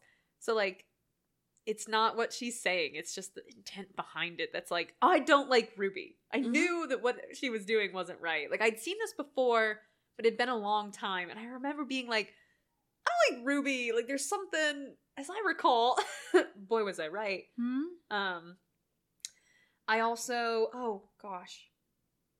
Um oh, uh this shot was really pretty. Do you remember the shot where she's in the right before the runway where like Gigi is realizing that she's in it? Um and like Elle Fanning is sitting I need keep need to choose a name. Jesse or Elle. Yeah. Jesse is sitting in the, the seat in front of the mirror and you're seeing this conversation like almost in the mirrors. Oh, it was such a pretty shot. That was one of my favorite things because it's in profile almost the whole time. Right. But the only moments where you see their full faces instead of just in profile is when Gigi's admiring herself. Exactly. And you also see the conversation happening from the profile, but it's really dark, so it's like kind of hard to see. But if you watch it within the mirrors, then It's it's, nice lit. and bright. Yeah. But you notice like Jesse's kind of is the brightest too. Like when she's sitting down, other people are sitting at these tables, you know, before you really get to the conversation, but like hers seems to be the only one and is so bright. And then Gigi is like, well, that's my seat. Like that's where I sit. So she sits down, but then Jesse moves over and it's just as bright. Like it, it doesn't take anything away. I thought that was such a cool moment where Gigi's Mhm. like, mm, but that's my chair. And I'm like, it doesn't matter where she sits. Like, uh, she's pretty. Mhm. Um, and I said, uh, she gives these uh, horrible backhanded compliments. Uh huh. Oh, you're masculine. She was the queen of backhanded compliments Mhm. from the first moment when she's like, I heard your parents are dead. And she's just like, oh, yeah, it's so nice to look so masculine or whatever. And I'm like, what about her? Like, okay. All right, Gigi. Gigi's gorgeous too. I, goodness. Um, oh, and then, okay, so now we're at the wild part, which I'm sure you have stuff to say as well. It's going to be a long one, folks. Buckle up. Buckle up. I'm really sorry. So, um, she gets to this moment. She's getting to the runway. And all of a sudden, you know, it goes away, and you have this moment that we talked about that's supposed to be reminiscent of like Narcissus. Am I saying that right? Yeah. Okay. You have this moment with like Narcissus, but you know, couldn't have water. Can't have water. So we're gonna have No. mirrors. So you get this like triangle. What is the the symbol mean? Oh God, this got. I went down like a Reddit rabbit hole, which I hate doing. Oh God. And basically, there are a ton of different interpretations for the triangles. yeah. One of the most compelling to me was like this triangle of forces where it's like Okay. Gigi, Sarah, and Ruby okay. because they're like the dominant forces in her life, but then there's also like a triangle is the strongest um, foundation Right. in terms of like structural integrity. Yeah. Um, and so like it's a grounding thing, but then there's also like the Trinity, the Father, Son, the Holy Right, Ghost, right. but then there's also like mind, body, spirit. Like there's so Okay. many different ways. He actually did have a reason for why Oh, triangles. did? I don't give a shit. It was that what was I- he just like? Oh, my wife loves triangles. Bitches love triangles. Bitches love triangles. Put them in. I was. I didn't really understand the meaning of the triangle as much as just like the lighting. I was like, cool. the it's- lighting was really the driving force. It really with with it being so blue, I kind of assumed I was like, okay, it's it's very like water like. So I was like, all right. I mean, um, so you see her in this this silhouette. Um, you get these like really intense blue lights, which in my mind was supposed to be like who she is now. Blue is usually like a very innocent kind of color. Like it's very. I I feel like it usually when you see like a blue, you kind of equate it to being like clean and fresh. Uh, those lights quickly switch to like reds and pinks and like intense colors, and I'm like, okay, so it's this is clearly her losing it. Like this is it. She's in this world. In my mind, it was like her last step of like, I'm in this now yeah. and I know it was supposed to be his bullshit. In my mind, it was me. It was her taking all of her beauty and making that all she is, Mm. and accepting that. yeah. So taking this horrible thing that society has told you and just assuming it's true. So that's what I thought. I thought it was her last step in losing all that she could be and putting all of her eggs in this basket of Yeah. being like, I'm beautiful. That's what I am Yeah. because she kisses her reflection. She gets all these things. I was like, and if you notice, like, she loses those soft features. Yep. She's got this intense cat eye. She just doesn't look as soft as she did. She has that intense slicked back ponytail. She's lost like the soft look that she Yeah. had. So in my mind, I was like, yeah, she's the neon demon now. Mm-hmm. And I was like, oh, it's because she thinks that she is only beautiful. Yeah. So that's what I took it as. I was Yeah. like, I don't give a fuck what this man says. That's what I said. One, yeah. you get some really pretty silhouettes. I love a good silhouette, as you know. Um, I said this is the moment she loses that that naive innocence, and she knows that she's good. She knows that she's better. Her hair is less less soft. She looks like all the other women in a way now. Yep. Um, I thought I just wrote this booth looks dark. uh, I don't know what booth I'm speaking of. Do you know what? Oh, at the could be- restaurant. okay. Yeah. Yeah, yeah, yeah. So this was one of the few moments where I was like, cool, it didn't look quite as otherworldly as like the other scenes, but it still was so dark. It was like there is that splash of neon from like the exit sign, almost like yeah, like we're in a booth. This isn't a different world, but it's still creepy. Mhm. um, then I wrote drag his ass, Dean. and then Dean gets his ass dragged right He back does, and then he just leaves, and you never see Dean again. Really? No. as the men fade.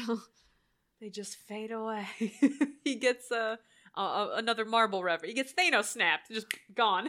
Never seen it. I've never seen Shrek. No. Um, yeah, so like that part was great because like you have again a man tearing down a woman who is gorgeous, and another man being like, "She's fine." Like that's not an insult. Like he's just Uncomfortable and with the girl that he wants to be Exactly. with. So so like you're taking what he said to be like, "Oh yeah, see, she's not great," and I'm like, that's not what he said at all. no. You're just an ass. hmm that is comparing women to other women, which is what causes all of this horrible animosity.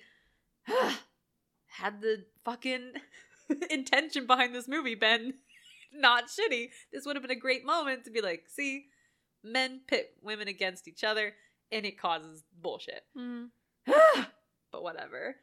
Um when she oh oh oh oh yeah, I said drag his ass Dean and then I wrote, "Oh, let's hope the mountain lion gets him" because I thought Keanu was going to get eaten by the mountain lion. Oh, that would have been great. He walks into the room and does that horrible scene we talked about with the Uh-huh. knife. And I was like, this is it. The mountain lion's going to get him. And it's supposed to be like, she's like, I'm on top now. And no, No. unfortunately, that is not what happened It was like sympathetic gagging during that scene. yeah, I was not happy. It was very gross. I There's like a it. basically a whole scene where like he assaults her and it's not really do we know if it's real it's not really clear No, it's if it- supposed to be like a nightmare or a premonition. yeah because then you do she's listening to the wall um and like to another girl and it's happening to her which is very upsetting that part felt unnecessary to me. um like what he wanted to do with this movie aside, what I was taking from it, even from what I was taking, I didn't think that scene felt necessary. Yeah, because it's basically saying like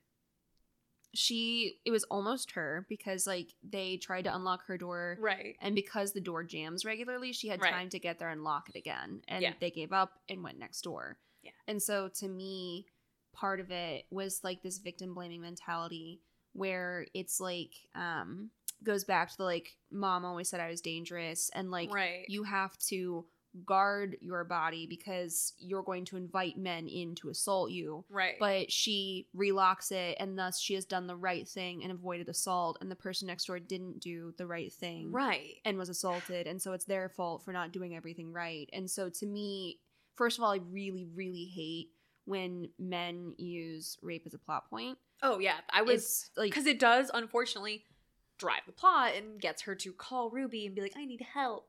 Like they could have stopped at her locking the door, and even then, like it still it would have been annoying because it's not her fault. Like this is where the movie really takes the dive, and you start to be like, "This movie's not what I thought it was." Because I took all of these notes and I was like, "This is what I'm taking from it. This is great. This is blaming society."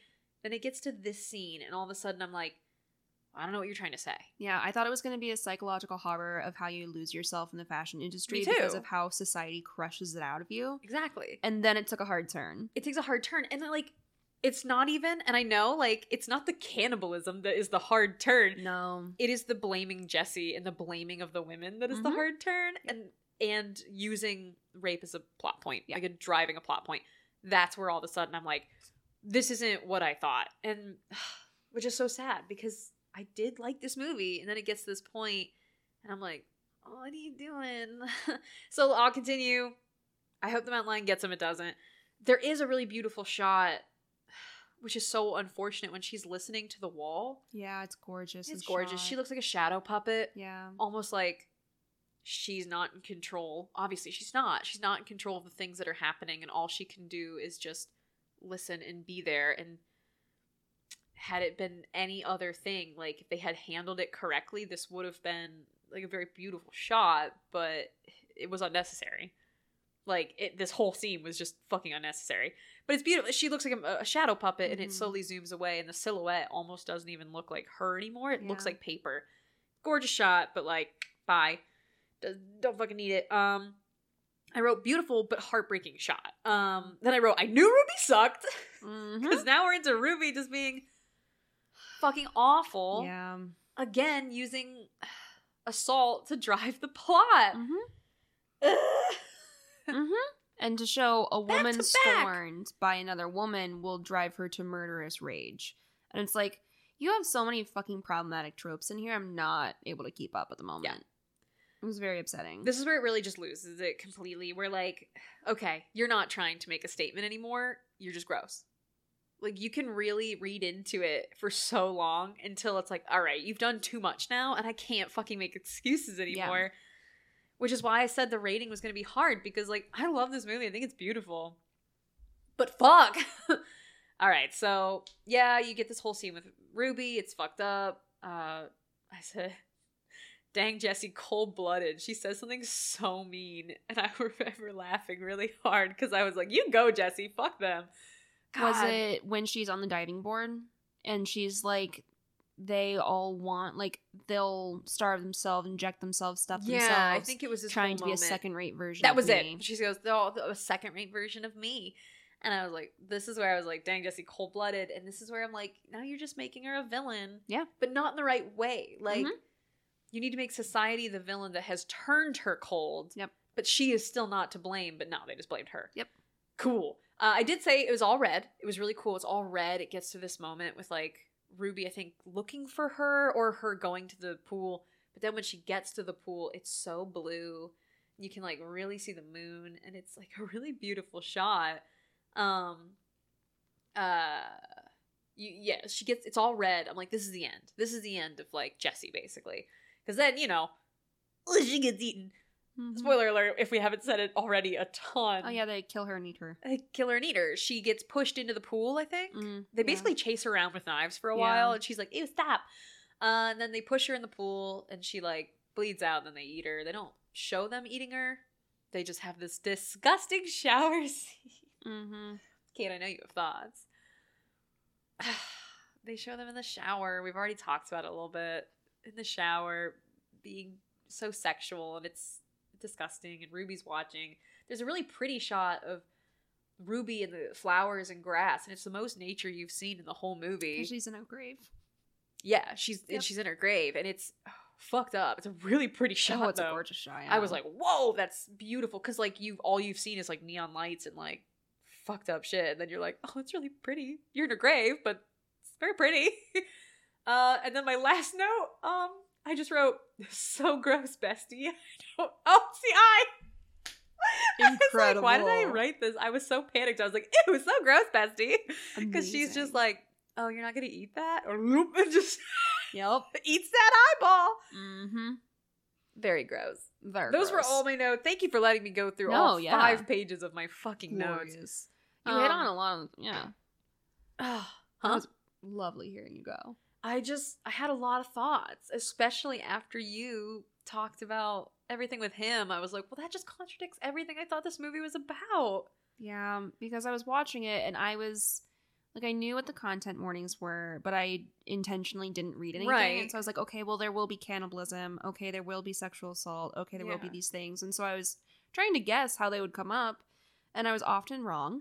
And because who could predict this? Yeah. And I, like, as I was watching it, I, you know, type stream of consciousness notes as I'm Right. watching things. And so I had a bunch of different theories. And I was like, oh, in the um, fashion show scene, is she dissociating and doing like a centering grounding where it's like sometimes folks that have been assaulted, especially as children, will dissociate Right. during like moments of trauma Yeah. and will go somewhere else. Yeah. Like their brain leaves their body so that they can get through it.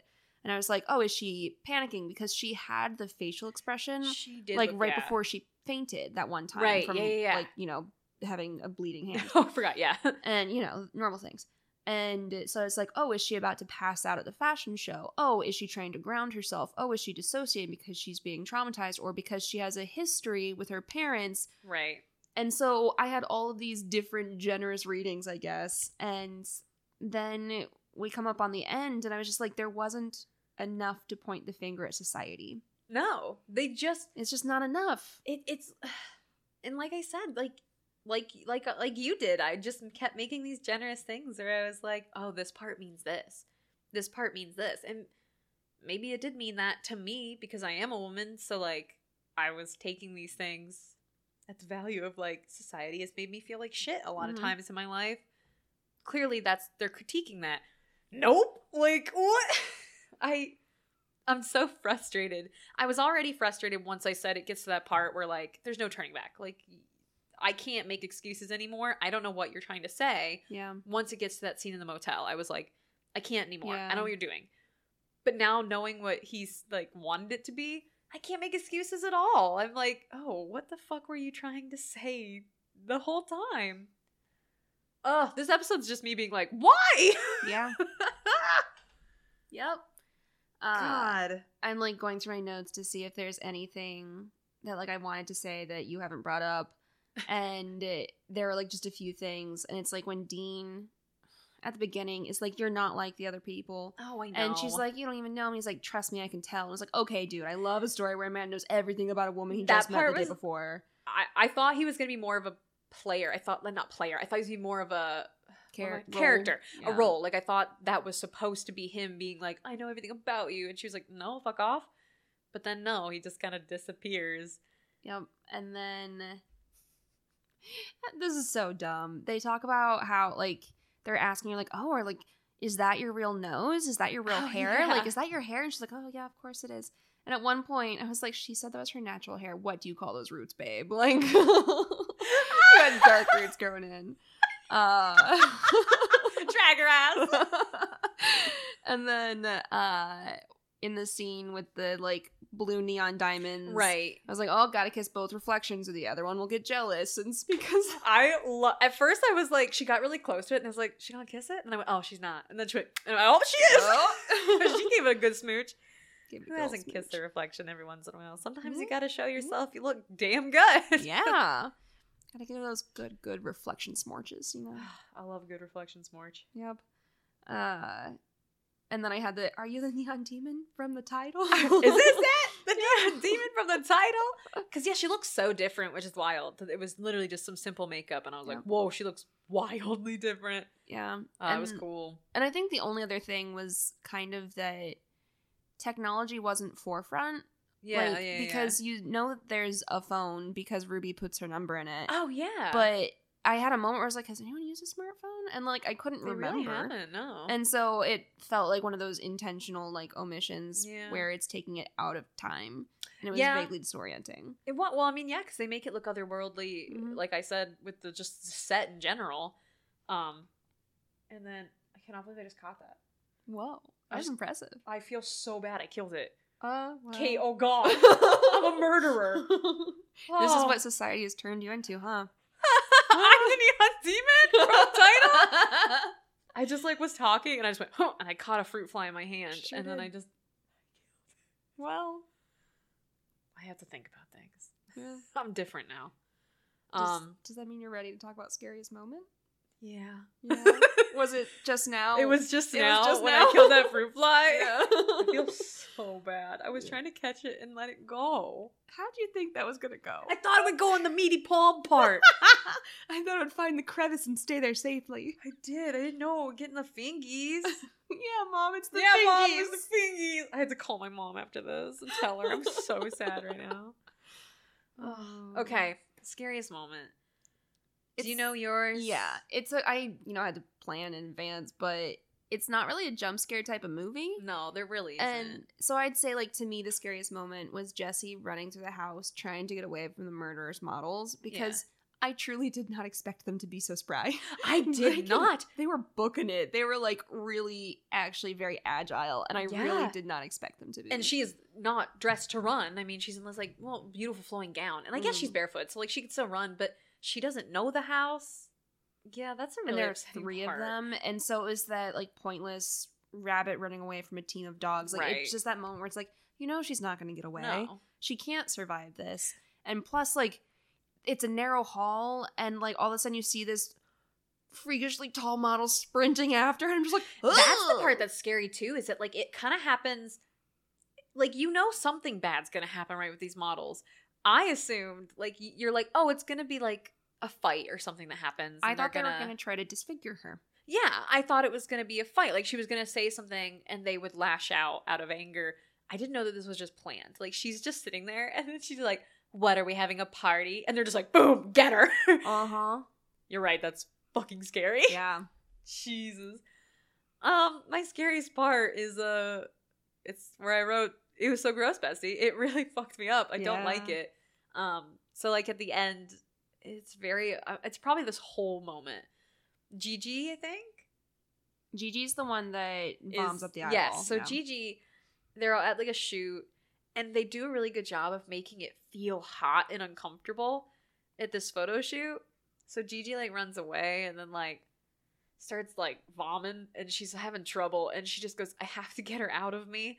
She throws something up and they don't really draw attention to it, and you're like, all right, whatever that is, gross. Stabs herself, dies. That's disgusting already. But then Sarah is just like, uh-uh, if you're not gonna finish her, I will. And she picks it up and it's her eye, and she just she swallows it so effortlessly that I was like, is that not your first eyeball Mm. eating? do you come here often she just she ate it like a snake, unhinging her jaw. She was like- Her mouth was perfectly eyeball sized. Yep. I did not like Yeah. it. And she looks so like, ooh, yay. Like she's putting it in her mouth like, I'm more for me. Yeah. Ugh. Mhm. That part fucks me up. And then I love love how it has that wide shot of just the hallway. Yep. She it in her mouth, Yep. and then she just walks away. She walks off screen, and then it's fucking done. Like it's just you. And then you're in the desert and it's for for my wife. Here you go, live. she eats the eyeball and it goes for live. For Liv. that part popped up and I straight up cackled. Yeah. I was like, sorry, Liv. Sorry about it, Liv. Oh God! If that was if if I was married to someone and they're like, I made this movie because you're so pretty, and it was me falling into a pool and dying and getting my eyeball eaten, I'd be like, we're getting divorced. Uh huh. we're done. Oh God! Well, that was yeah, Yeah. that was scariest moment. So you Yeah. have tropes. Yeah. I have I'm two tropes. I'm excited. Uh, so the first one, I didn't do a ton of research because I was real fired up about the other one. Good. So it's called a Gainax ending. Okay. G A I N A X. okay. Um, and it's basically an ending that just doesn't make sense. nope. Or it does make sense, but you have to like go through mental contortions to get there. Yeah. And it's usually deliberate, um, or it's a sequel hook. So like Right. you have to have a sequel, whatever. Um, but if it's not done intentionally, it's mostly because the creators got lazy and just kind of like wrapped it up real quick. I think I can go ahead and make an assumption on which one this one is. Yeah. Yeah. Idiots. They're right there. Yeah. So it's basically just an ending that's very intentionally what's the word I'm looking for? Just like hard to read. Right. Just Um, ambiguous. Just like, obtuse. oh, what? I'm gonna do a Google. And she's like walking through the desert, and you're like, "Who's this? Whose hair is this? Who's this beauty?" it can't be Jesse because her eyeball got eaten. Uh-huh. Oh, Uh so gross. the trope that I really want to talk about today. Yes, bring it is- on. Okay, so TV tropes has a different name for it, but like when you Google this trope, it is Yeah. like a common one. It's called predatory lesbian.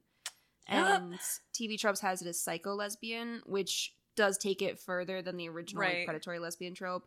But I found an article um, entitled "Casually LGBTQ Plus Reinventing Tired Tropes," and it's on the Writer's Workout. Um, so EJ Fowler wrote this, talking about a bunch of different tropes surrounding like the queer community Mhm. and why it's harmful and then how you can work around it. Right. So this one is basically saying like this is direct quote. This trope sends the message that a woman who's attracted to other women is dangerous. It tells audiences that being attracted to women will make a woman resort to stalking, violence, and sexual misconduct in order to show her affection, which translates into an isolation of lesbians. This trope leads to the perception that this woman is into women, therefore she will hit on me, when this is rarely the case. It also adds to the stereotype of women loving women equating sexual deviancy since they have a predatory approach when realistically that's not the case. So Yeah. basically like i i cannot speak for lesbians for several reasons first off i am not a lesbian uh, and second even if i was i wouldn't be able to speak for an entire community however what i've read and heard from my Yeah. lesbian friends is that the predatory lesbian trope is very harmful Oh, yeah. because it makes them like constantly second guess like expressing interest in someone because Yeah, they like don't want to come this. across as predatory and because there's the societal trope that they're like hunting for them especially Right. butch lesbians like Yeah. that's where the trope is especially like Harmful. concentrated. Yeah. um and it like casts lesbians as like animals who prey on innocent women and i wonder how a trope like that came to be so popular in a patriarchal society hmm Weird. Yeah and so i really didn't love the only real depiction of like women loving women was, Was- ruby sexually assaulting jesse sexually abusing a corpse and then killing and eating jesse because she was rejected Right. And also, Ruby knows how old she is. Mhm. Like she's fully Yeah. aware. Yep. She's Uh-huh. not someone that she's been lying to. No. So they painted the one character. Just, Mhm. I hated it. I just, I it made me so, mad much. Like from the beginning i was getting bad vibes from ruby. Right, and that's the worst. and like every single moment it was like dangerous but also like sexual tension from ruby. Yeah. and so it was pairing those two of like she is preying on this young girl. She even says like oh you have that deer in the headlights. Look they love that. And so like she knows how vulnerable this girl is. She knows she doesn't have parents. And she takes advantage of that. And i think it's really problematic that the only like explicitly queer character is cast that way oh, it's disgusting. the actress did an incredible job Right. i fucking hate the character like everyone in this movie did a great job, but it doesn't make it any less harmful. no And like that's the worst part too is that like like I said in the beginning, you get this weird kind of sexual tension and energy from basically everybody, but Ruby's is the only one that stems from like attraction. Like everyone else just like oh, they just like want her life. They want to Mhm. be her. And I think just simply because it was made by a man, they made everyone talk like they were like Yeah. you know, you just kind of you could just tell like they kind of made them talk like, "Oh, where are you from?" instead of like, "Oh, where are you from?" Like, Yep. But Ruby's is the only one that like takes it a step further and is like genuine attraction, and it's but then they painted her predatory and Mhm. disgusting and. Mm-hmm. Yeah. It was like more than just the garden variety predatory trope. It was, It like a minor. She like clearly did not give consent. Nope. And then it takes it even fucking further because she imagines Jesse while she is assaulting a corpse. Yeah.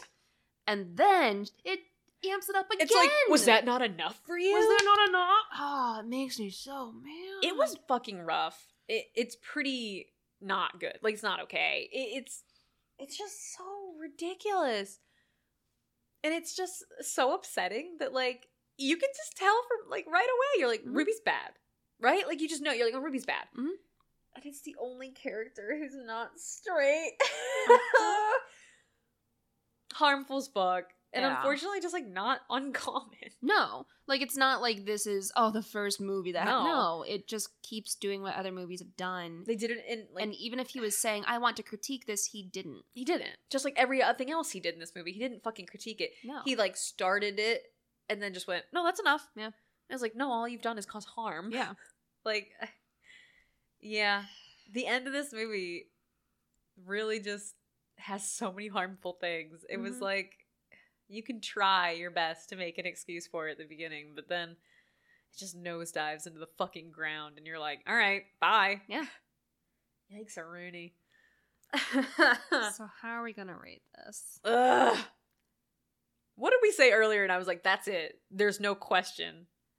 Reflection smorches. Reflection smorches. That's it. I mean, there was nothing else. I mean, it's got to be a reflection Yeah. smorch, you yeah. know? I only had two other ideas, but I I had to tell What, the what truth. were the two other well, okay. ideas? Vom eyeballs. What? Uh, and then the neon demon from the title. Are you the demon? I keep making the joke. It's so funny. we'll put it in the extended show From the title. But yeah, reflection smorches. Reflection smorches. Yeah, Yeah. she just gets right in there. Yeah. Oh God, do you want to? oh, I have to like think about it. No, I'm ready. Oh, I think I'm ready. Yeah, I think I'm ready. Okay. You want to hold it up? Yeah. Okay. One, two, three. Oh, okay. All right. Okay, okay, we got a different one this time. Yeah, we did. Do you want to go first? I, I'll go first. Yeah. Yeah. So I give it three. uh-huh. I gave it three because I, again, like I said, Kate and I wrote this movie. I am going off of what I took from it as a woman Mm. and not with this weird fucking man who says, there's a 16 year old in every man. Fuck you. No, there's not. I'm going off of what I think. I took a lot of it as blaming society, and that was really hard to watch, but also like made sense to me of someone who's gone through life being like, society hates me. I have to be better. so I was like, wow, this is poignant. This is good hmm but I can't give it any more than that because the ending is so fucking bad. Yeah. like once it gets to that scene with Keanu Reeves in the motel, it nosedives to the ground and it's just stupid. Yeah. Nothing is explained correctly. Everyone is blamed who shouldn't be blamed. Like nothing is right. You've got horrible predatory tropes. It, it's just bad. Yeah. Um and also 3 because it's really beautiful. Yeah. Like I hate when a movie is gorgeous and if it was if it was just finely tuned, it would have been a really good movie. But the intent behind it was so stupid and wrong Mhm. that I can't give it more than that. That's my that's it. Three, Yeah. it's beautiful. It's really beautiful to watch. If y'all just want to mute this movie and then stop it at the part with Keanu, I was literally. you're good. You got that. yourself a good. You honestly don't even mute it. Like you can watch this movie, but stop at that scene, and then you got yourself a, a great take on what society does to women and how harmful it is. Yeah. But also fix it a little. I'm gonna fix it. I'm gonna fix it. yeah. It'll it. be Join our Patreon. So my take on how you should watch this movie Yeah. is mute it only up to that point that you mentioned, Yeah. the motel scene, and you play like um a lo-fi beats yeah. Yeah. playlist over it because it's like background. It's kind of like the TV um fireplace. Yeah. So you just have it on the background because it's aesthetically gorgeous. It's so gorgeous. But I don't want to hear the dialogue because to me it wasn't good. Because like Yeah. there were so many different opinions on it when I read reviews, where some people was like, "Ah, yes, it has this like very wry, um, witty dialogue. You can tell that it was written by two women that are like very genre savvy, and so they know how it's going to be read. And so it was kind of like where they were trying to lean into You're the really trope. trying to be like, But it- see, women wrote it. See, it just didn't come across that way to me. Like the scene where she's like, and I like yelled at the moon, "Can you see me?" I was like, that was a really awkward, stilted line. And it's so awkward. Some of the dialogue is so like it, it it's just so upsetting because it had everything. It was so close. Yeah, so close. It just didn't get there So- because matter so stupid. Yeah. So I gave it two. yeah. Um, two reflection smorches, Two which is the correct number according to her. You know, Oh. yeah. One extra smorch. Uh, yeah. Uh, so I gave it two because I thought it was gorgeous. Because I Yeah. think it's a very aesthetically pretty. fun film. Like looking at the makeup looks, the clothes. Oh, the makeup's great. the- oh god, I do have a qualm that I Oh, forgot no. to mention. It's that they had white women with cornrows. Oh, I hated I that. was that was so in my notes too. Yeah, I was like, "Are you fucking kidding me?" yeah. So aside from that, And again, that's at the end. So if you stop at that scene, you'll Yeah, never see it, you'll guys. never see it. You'll never have to see that. so Um, upsetting. but basically i didn't i felt that he had an idea but then because probably of who i'm not saying like oh he's bad because i'm saying that like he didn't have the perspective to explore it in a way that's resonant Right. to me he hadn't experienced it from my perspective and so it's like to me it didn't feel like a cultural like Oh, critique no. to me it just felt like he was like oh i'm gonna like do a hard-hitting shocking piece on That's- like how women compete with each other without any of the context or actually Right. shouldering the blame where it belongs so- Exactly. And then it had harmful stereotypes right, and then it just lack of characters of color and cultural appropriation and all of these things he could have if he had done it intentionally to point out why it's problematic that would be different to me. exactly like so i just the Ugh. plot is a zero stars the aesthetics is a two. Oh, do you know the director's colorblind really. yeah that's why he tends to do like one dominant color in a scene The primary, at a time. like, yeah That's really. I mean, that's really interesting. yeah I just like you said, it just it's so it's just really frustrating. Yeah. Cause like I can see all of the things that it wants to say. And if it was written by someone who had that perspective, A plus. Like Yeah. great movie. Like but him trying to be like, I wanted to write what a 16 year old girl would feel. And I'm like, well, you missed the mark, because buddy, that's not you. no yeah And stop trying to be. You can't force yourself to see it. It's just like what we talked about with the ritual. Like mm, we both took it as something else because we are not men. Yeah. Like that movie is written by a man who is watching male friendships drift apart. I didn't get that because that's simply not something I see and I'm not upset about that. Yeah. I'm not going to force myself to try to see something from a perspective that I don't experience. Yeah. and i'm also But then this person did and I'm just pissed. Like I'm not over the fact that he was just like what do, what do 16-year-old girls feel? I think I could say it. Yeah, I'm, So- I'm not about to try to make a movie and make money guessing what other people feel and making like this whole narrative around what I think a more oppressed group experiences because that's not it's not my place. Yeah, that's that's not my fucking place. That's why it's so frustrating is because I watched it from my perspective and I really like enjoyed it. Like the dialogue's not great, but like I thought I understood what they were trying to say because I was like, yeah, I'm seeing this from like a woman's perspective. Come to find out that like it's a man thinking he knows what women think, Mhm. and it wasn't a critique; it was actually what he thought. Think like just watching it, thinking that it's supposed to be making fun of these things and calling them out, when actually that's what he thinks is real. I'm like, Mhm. oh, oh no. uh-huh. It's so Yep. wild. Oh god. Yeah. That's it. Yeah, so that that wraps up our that discussion up. of the neon It's a long demon. one, guys. It's It's, a a, long one, beefy yeah. boy. Oh, there was just a lot going on there. if you enjoyed that tumultuous time with us, we would really appreciate it if you'd rate and review on Apple Podcasts. That really helps other people find our show, and we just do love reading what you say and like what parts you enjoy, what parts like we could build on, that sort of thing. We are on both Instagram and Twitter at Just Bull With It, and every Wednesday we'll post the movie for the week as well as where to find it and the Yeah. content warnings. Uh, and as I was watching this one, it was not included on Does the Dog Die, the website where I pull the content warnings. from. Really? Necrophilia wasn't there. Really? Uh, at least I might have missed it, but Huh. after I finished it in my notes, I was like, "Shit, do I have to add necrophilia? Fuck, I have to add it." And so like I went back in and added it to oh everything. I my was like, god. I if it's on Does the Dog Die, I missed it. yeah. But I was like, this it has to be in the notes. anyway, check out our extended show notes. Yeah. on our website, justcoolwithitpod.com. Or you could even take a look at our Patreon at patreon.com slash justcoolwithit. We'd like to take this opportunity to thank our patrons that are helping create the Conjuring and the Nikki on Demon. I'm gonna make the Nikki on Demon. Uh huh. Those patrons helping Nikki live her dreams. Kim, Kelly, Nihar, Will, Rachel, Kelsey, Sula, Tim, Beth, and Kayla. Woo! Yeah. The intro and outro. Oh, so good.